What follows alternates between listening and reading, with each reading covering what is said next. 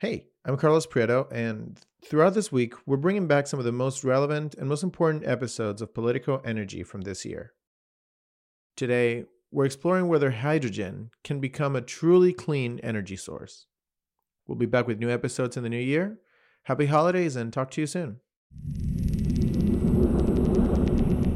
I'm Kelsey Tamborrino, and this is Politico Energy.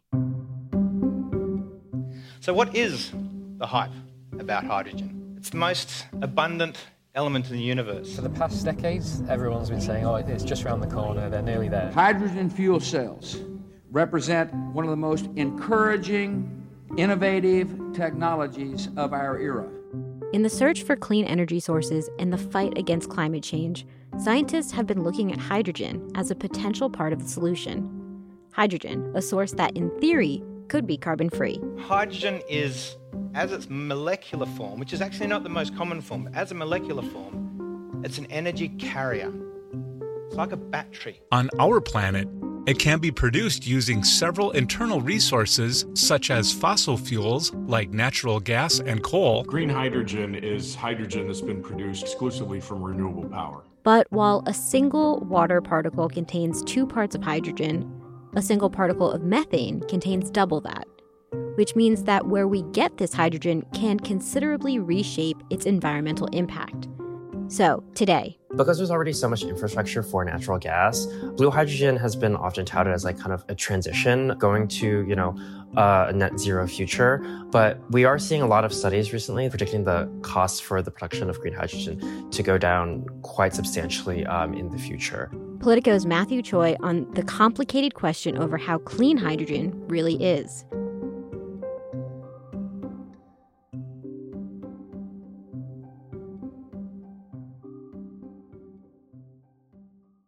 So there are different ways to produce hydrogen to begin with, um, and they kind of have these color coded um, names based on the environmental impact they have. Gray hydrogen is produced from uh, fossil fuels, most frequently from natural gas, and that involves uh, producing a lot of carbon, which is then released into the atmosphere. Blue hydrogen um, is a similar process, but uses uh, carbon capture and sequestration to kind of capture that carbon so it doesn't go into the atmosphere and is you know stored or used for something else.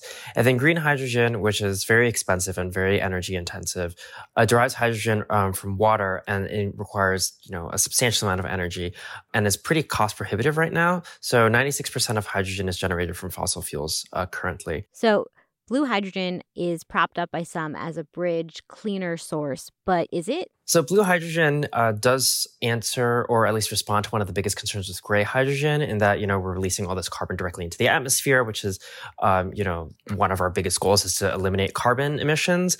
And it is substantially uh, cheaper than uh, g- green hydrogen. Also, there's a lot of uh, natural gas infrastructure in this country. And a lot of proponents of blue hydrogen say that, you know, a lot of that infrastructure could actually be pretty easily adapted for uh, hydrogen production. So in those regards, there are some really great things going for it. But you know, if you take a closer look at, I, I guess you know, the longer lifetime cycle of the production of blue hydrogen, it does get a little bit more complicated. Hmm, what do you mean by that? So uh, there was this pretty big study that peer-reviewed study that. Uh, caused quite a splash last week from uh, researchers uh, Robert Howarth and Mark Jacobson.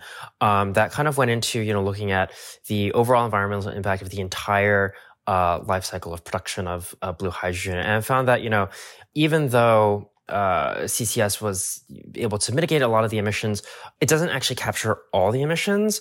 Um, and actually, the carbon emissions were only about 9 to 12% less than for gray hydrogen. Um, another thing is that because blue hydrogen requires a lot of natural gas. Um, natural gas can produce a lot of methane emissions. And actually, uh, because a lot of natural gas was used to kind of power the uh, carbon capture uh, technology, um, they found that methane emissions were actually greater for blue hydrogen than for gray. Yeah. And so, you know, the infrastructure deal that the Senate passed last month was hydrogen included in that? It was. Um, so they provided uh, $8 billion would go to the creation of regional clean hydrogen hubs. Um, but, you know, a pretty big distinction here is that uh, they say clean hydrogen hubs, not necessarily green hydrogen. And it seems to be that like a lot of focus is actually in the production of blue hydrogen. Um, you know, two of those uh, regional hubs they specify must be in regions with the greatest natural gas resources in this country. So it isn't necessarily you know a unilateral massive push for uh, green hydrogen now. And so this study does actually kind of give a bit of ammo to some environmentalists who are um, a little bit more hesitant on using uh, really kind of any kind of fossil fuels. For more news on energy and the environment subscribe to our newsletter at politico.com slash morningenergy if you want to support our show, the best way to do it is by leaving us a rating and review on Apple Podcasts, Spotify, or wherever you listen. And while you're there, check out some of our other shows like Politico Dispatch and Politico Playbook Deep Dive. Some of the music in today's show was composed by the mysterious Breakmaster Cylinder. I'm Kelsey Tamborrino.